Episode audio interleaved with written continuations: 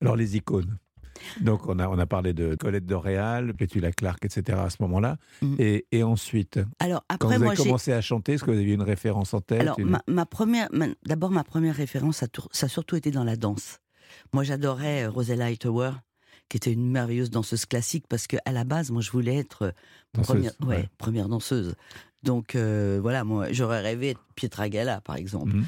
Et puis voilà, donc moi, j'ai été très inspirée par mon prof de danse, par tout ce que j'ai traversé euh, à travers toutes les auditions que j'ai fait. J'ai eu- quand j'étais petite, par exemple, le dimanche, j'allais danser. Vous savez, à l'époque, dans les cinémas, il y avait un entracte.